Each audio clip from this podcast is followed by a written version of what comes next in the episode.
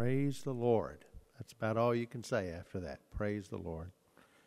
Thank you, Mark. What a wonderful job with one of the truly great songs of our faith. Haven't we been blessed today in music, this morning and again tonight? What a wonderful day in music. Thank you for sharing that with us.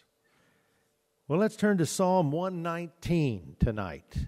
Psalm one nineteen, we continue through this longest chapter in the Bible. And remember, uh, just refreshing your memory, there's a section of verses uh, that corresponds to each of the letters of the Hebrew alphabet. And so then in each of those sections, each line uh, begins with that letter of the Hebrew alphabet. Now, we don't see that because we're reading it in English, so it doesn't quite come through to us the way it would to somebody who knows Hebrew or reading in Hebrew. But uh, we're ready for verses twenty-five to thirty-two. What you see mentioned in the bulletin is actually next week's sermon. It's next week's sermon title. Uh, it, and it's, it's a little confusing because both the passage tonight and the one next week speak about revival. So following right on the heels of our week of revival meetings, these verses uh, that we've been going through actually speak about revival. So if you're wondering, why are we still talking about revival? Well, that's what the passage is talking about. So that's what we're going to focus on.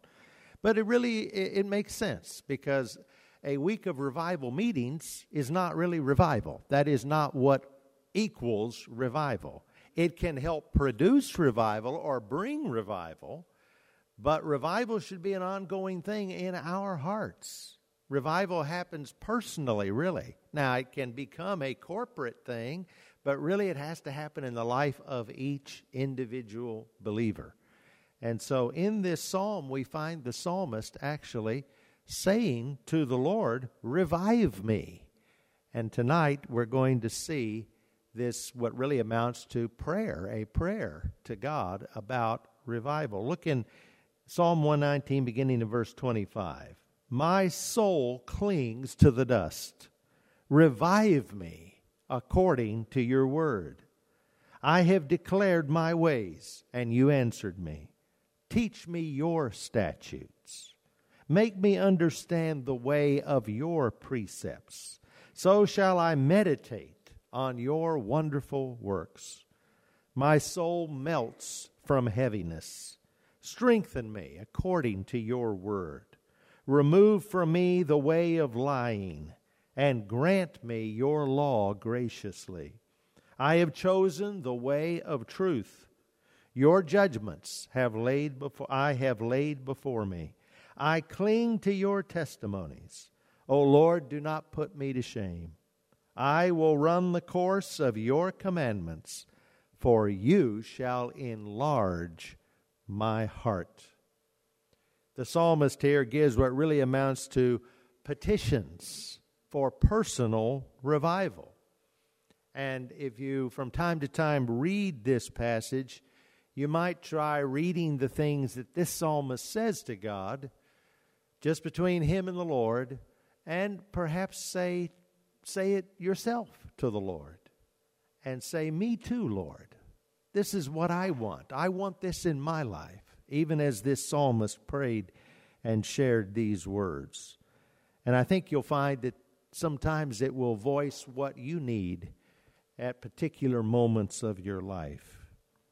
There's clearly a vital connection between what the Bible calls revival, being revived as a believer in your spirit, in your devotion to God, in your commitment to God, in your walk with God, in your obedience to God, being renewed and refreshed. There's a direct correlation between that happening and God's Word. Apart from God's Word, uh, it's probably not going to happen. And so the psalmist says, revive me according to your word. And of course, this entire psalm is focusing uh, very much on the law of God, the word of God, again and again and again. And that's because we need to hear from God. We need to be focused on what God wants. And that in itself will help to bring revival into our lives, refreshment and renewal in our own spirit and in our relationship to God. The psalmist instinctively knew that the renewal of life that he needed would be found only in the Lord and only in His Word. And so he's really crying out to God here. Now, in verse twenty-five, we see when to pray for revival. If you're going to cry out to God about revival, when do you do that? Well, there's some particular times to do that. It doesn't mean you can't do it anytime, just anytime, but in your own life, there are particular moments when I hope you'll think to ask God to revive you. One of those would be when you've suffered a spiritual defeat, when you've suffered a setback in your own spiritual life. That's what I think the psalmist is talking about, verse twenty-five, when he says, "My soul clings to the dust. My soul clings to the dust. Revive me according to your word." The cleaving or the clinging to the dust would indicate that he is as low as low could get. He was lying in utter shame and defeat. That's the way that he felt. And here he cries out to God. One writer has noted that the previous section, which would be verses seventeen to twenty-four, the previous section ended with the psalmist delighting in God's word, and this one opens with him down in the dust. The enemy attacks us the hardest when we are enjoying the blessings of God, and we must expect it. When things are going well and we feel good, it is dangerous to relax and lay aside the armor of God. When he found himself down, the psalmist knew what to do. He prayed. He cried out to God. And here he says, "My soul clings to the dust. Revive me according to your word." It takes humility for us to come before God and to say, "I need you, Lord. Revive me. I'm low. I have failed. I need your help." But when we're willing to cry out to God in that kind of humility and honesty, He hears that prayer and He will respond. This psalmist appears to be discouraged beyond words, and we know that life will bring to us sooner or later those moments. And when we feel that way, we should pray. We should pray for revival, because God, He wants to refresh us. He wants to renew us. He wants us to be close to Him. And so we should cry out to Him. And so He just comes out and says, "Revive me, revive me according to your word." So for revival to come in your life, in my life, we have to ask for it. We have to say, "Lord, I want to be revived. I need you. I need your help. I need to be renewed in my relationship to you." Now, I'm not talking about you losing your salvation and getting saved again. That's not what we're talking about here. As a child of God, we're talking about there are times in your life, in my life as a Christian, that we are not all that we should be. And we may feel that we're drifting away from our close walk with the Lord, or there may be something in particular that we have done or not done that is sin, and we know it's sin. We need to cry out to the Lord and say, "Revive me, O Lord." We we sing these songs about revival, don't we? "Revive us again. Fill each heart with thy love. May each soul be rekindled with fire from above." I, I, I forgot the rekindled word, but that's what we're that's what he's doing here. He's saying, "Revive me. Revive me according to your word." When you're tempted, that's a good time to pray for God to renew you and to strengthen you. Verse thirty-seven, we'll just peek over there. He says, "Turn away my eyes from looking at worthless things and revive me in your way." There's that. There it is again. "And revive me in your way." When you're tempted is a good time to pray for revival. The word there, worthless things, is the old King James word vanity, Turn away my eyes from beholding vanity, and quicken thou me in thy way. Vanity meaning empty things, things that are worthless. That the world parades these worthless things before us all the time. And it's so easy for us to spend all of our time and our energy and sometimes our money. All of the, all of our life really can be consumed by these worthless things, vanity, things that are going to mean nothing to eternity. And when we are pulled in that direction, and when you know you're being pulled in that direction, it's a good time to pray for revival. Lord, revive me, revive me in your way. So I won't go after these worthless things, but I'll be dominated by your word and your kingdom and what you want. And then another time to pray for revival is when you struggle with obedience. Look at verse eighty-eight. We'll jump over there and take a look at that real quick. Verse eighty-eight of this same chapter. Here it is again. Revive me according to your loving kindness, so that I may keep the testimony of your mouth. He's saying, I want to be obedient to you, God. I want to keep the testimony of your mouth. I want to do what you have said to do. So revive me. Help me to be obedient. Sometimes uh, we're, we're well aware that we have the desire to be obedient, but we're not sure we're going to do it. You know, Paul talked about that struggle, didn't he? The very thing that I don't want to do, I find that's what I do. And the thing that I know I want to do or should do, I don't do it. And so this struggle sometimes happens. That's a good time to pray for the Lord to revive you, to strengthen you, to renew you, so that you will be obedient to Him. And when we do that, God will, He will answer. He will hear. And so by His Spirit, He can revive us, give us strength.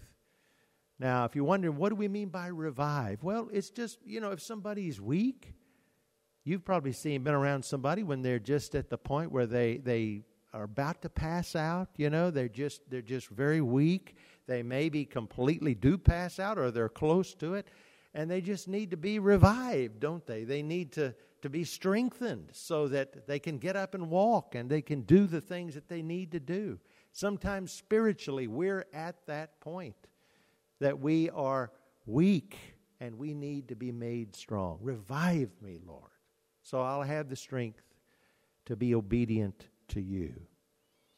And then how to pray for revival. Verses twenty-six to twenty-eight. The psalmist gives us some clear example or direction of what he did here with honesty and confession. Look at verse twenty-six. I have declared my ways, and you answered me. He says to God that he has, he's told him what he's doing, his plans. He's told him what he's been doing in his life. And the Lord answered him. When you cry out to God, be honest with him. He knows anyway, doesn't he? But there's something about laying your life before God with humility, with confession, with honesty, that God uses it to change you. It's not that we're informing God of anything He doesn't already know. It's not that we're changing God, but God uses that to change us, because we're reviewing our life in the presence of God when we pray and when we tell Him, declare Him, declare to Him our ways. And God answers, He hears. Another thing about praying for revival, do it with a humble and teachable spirit. Verses twenty-six and twenty-seven. I have declared my ways, and you have answered. Teach me your statutes. So he's honest enough to say, God, I've told you what my plans are and what I've what I'm doing, good and bad. Now tell me what I should do. Teach me your statutes. Many, many people in their spiritual life, they never come to the place where they say, you know, there are things I don't know. God, teach me. You have to have a teachable spirit. If you think you know everything, you're not going to experience this kind of revival that God is talking about here. You have to be teachable. You have to be willing to say, Lord, you teach me. Why is that so hard for us as human beings to say to God, teach me, Lord? It shouldn't be, because He's God and we're not. But so many times it's so hard for people to admit that God knows more than we do. We're more likely to come to God and lecture Him. God, why didn't you do this? God, why didn't you do that? You should have done this, Lord. I expected better of you. I thought you were better than this, God, than to let this happen to me or this person that I love. I thought you were a good God. People come to God and lecture Him. But how many times did they say, teach me, Lord? You teach me. Because the Lord wants to teach us through every experience of life. And we need to have a humble and a teachable spirit. Warren Wiersbe said, too often we ask, how can I get out of this trouble? When we should be asking, what can I get out of this experience? In times of trouble, we need God's wisdom lest we waste our suffering. The psalmist knew there were still lessons to learn in the school of life, and he did not want to miss them. Lessons to learn in the school of life. He didn't want to waste his suffering. What a great way to say it. And he's asking the Lord to teach him. We need to approach God in prayer with a humble and teachable spirit and with sorrow over sin. Look at what he says, verse twenty-eight, my soul melts from heaviness. Strengthen me according to to your word. There was a great heaviness in his soul because he was grieving and he was sorrowing over his own sin. He knew that he needed God's strength and he needed God's help. Make me understand the way of your precepts, so shall I meditate on your wonderful works. So he wanted to focus his mind and his heart on the wonderful truth of God. And then we see some evidence of revival. When you're willing to uh, cry out to God in those times of life when you need His help to be renewed and refreshed and strengthened, and when you do it with this open heart and teachable spirit and with a sense of remorse over sin, there is evidence that comes forth. Look at verses twenty-nine to thirty-two. First, repentance. Look at verse twenty-nine. Remove from me the way of lying and grant me your law graciously. And then verse thirty, I have chosen the way of truth. So remove from me the way of lying. So he's, he's saying, Lord, I don't want to be like that anymore. Take away from me the propensity to lie or not be truthful, not be honest. And instead, I have chosen the way of truth. That really describes repentance. It's a confession of sin, and it's a turning around. The word repent literally means to turn around and go in a different direction. Uh, being repentant of your sin is not just saying, oh, God, I'm sorry that you, I got caught. And then you go right back to doing the same thing. Repentance is, I see sin the way you do, God. I see my sin for what it is. It's against you. And I'm turning around by your grace, and I want to go in a different direction. And that's what this psalmist is saying. Remove from me the way of lying. I have chosen the way of truth. We need to choose the way of truth. And another evidence of revival taking place in his life, embracing God's word. We see it in verse twenty-nine. Grant me your law graciously. We see it in verse thirty. Your judgments I have laid before me. And then again, verse thirty-one. I cling to your testimonies. He was embracing the word of God. And that's evidence that revival is taking place in our heart. You will see that often people who are going in the opposite direction of revival, Christians who are going in the opposite direction of revival personally, they distance themselves from God's Word. They don't want to go to church. They don't want to read the Bible. They don't want to hear a preacher or a Bible teacher because they'll be convicted in their heart because they know they're going in the wrong direction. And they distance themselves from the Word of God. Personal revival, when it's happening in us, we want to embrace the Word of God. We want to hear what God has to say. We, we cling to it because we know we need it. And God strengthens us as we walk in the way that He leads us to walk in. And another evidence of revival, trust in the Lord. Verse thirty-one, I cling to your testimonies. O Lord, do not put me to shame. Really, the psalmist is saying, Lord, I am, I am laying my life on you. I am trusting you here.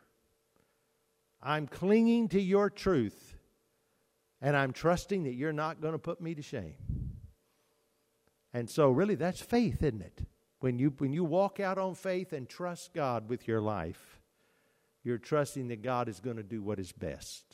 That He's not going to do what is evil or wrong in your life. He's only going to do what is good for you and lead you in the way everlasting. And then we see commitment and obedience. Verse thirty-two, I will run the course of your commandments. So here we now have the psalmist who started by saying, my soul clings to the dust. Now he's saying, I will run the course of your commandments. He's talking about putting his faith into practice. He's going to run the race of life. He's going to walk in the way that God has for him. And he's going to do it based on the truth of God's Word. Commitment and obedience. And then the final statement, for you shall enlarge my heart. Isn't that an interesting way to say it? For you shall enlarge my heart. Now, you know, in terms of medicine or us, our physical body, our heart, it's not such a good thing to have an enlarged heart, right? But spiritually, it is. Because what, what the psalmist is saying is, as I, as I, as I commit myself to you, as I am revived by your power and strength and walk in your way, my heart will become more like your heart, God. It's going to get bigger. It's going to get more powerful. It's going to have the ability to serve more and to love more. You shall enlarge my heart. David Jeremiah said, the heart is contracted or made narrow by selfishness, pride, vanity, ambition, covetousness. But it is, it is enlarged, meaning made free, stimulated, animated by noble and holy purposes such as charity, love, hope, benevolence. And here's the final statement. Sin narrows the heart. Relationship with God enlarges it. I thought that was pretty profound. Sin narrows the heart. Think of it like your arteries. You know, if your arteries get narrowed, then the blood can't get through there very well, can it? And you have a problem. But if they're opened up, if they're enlarged in that sense, then the blood can flow three, uh, freely. Well, with your heart spiritually, sin will narrow your heart. It will make you, it make it difficult for you to love people, to serve people, to forgive people. It constricts. But the relationship you have with God, personal revival and renewal, as we walk with the Lord day by day, it enlarges our heart and our capacity to serve Him and to share His love with others and to show His love to others. You think about the Christians in your life that have made such a difference for you. Think about who they were. They were people who loved God, weren't they? They loved the Lord. And that love for the Lord made them people who loved you and served you and shared God's love with you. That's what God wants for us. And when we commit ourselves to Him and cry out, "Revive me, Lord," then it makes it possible for that love of God to flow through us so powerfully and so freely into the lives of others. Will you pray with me? We thank you, Lord, for this psalmist, for the truth of these words. And Lord, may they not just be words on the page for us. May they truly be for us what becomes the cry of our heart. That we cry out to you, Lord, revive me, strengthen me. That we might become more and more like our Savior, Jesus Christ. We thank you, Lord, for your mercy and forgiveness. And we pray in the days ahead that in our lives as your people, that it might be evident that we are walking with you so that we can love others the way that you love them. Bless this time of invitation now, we pray. And if there are decisions we need to make, and it may be to just say to you, Lord, revive me, just like this psalmist did. Right where we stand, or perhaps someone would come to the front of this church and say, I've asked the Lord to revive me, to strengthen me. Whatever you want, Lord, we pray your will would be done now in these moments. In the name of Jesus, we pray. Amen. Let's stand and sing our invitation.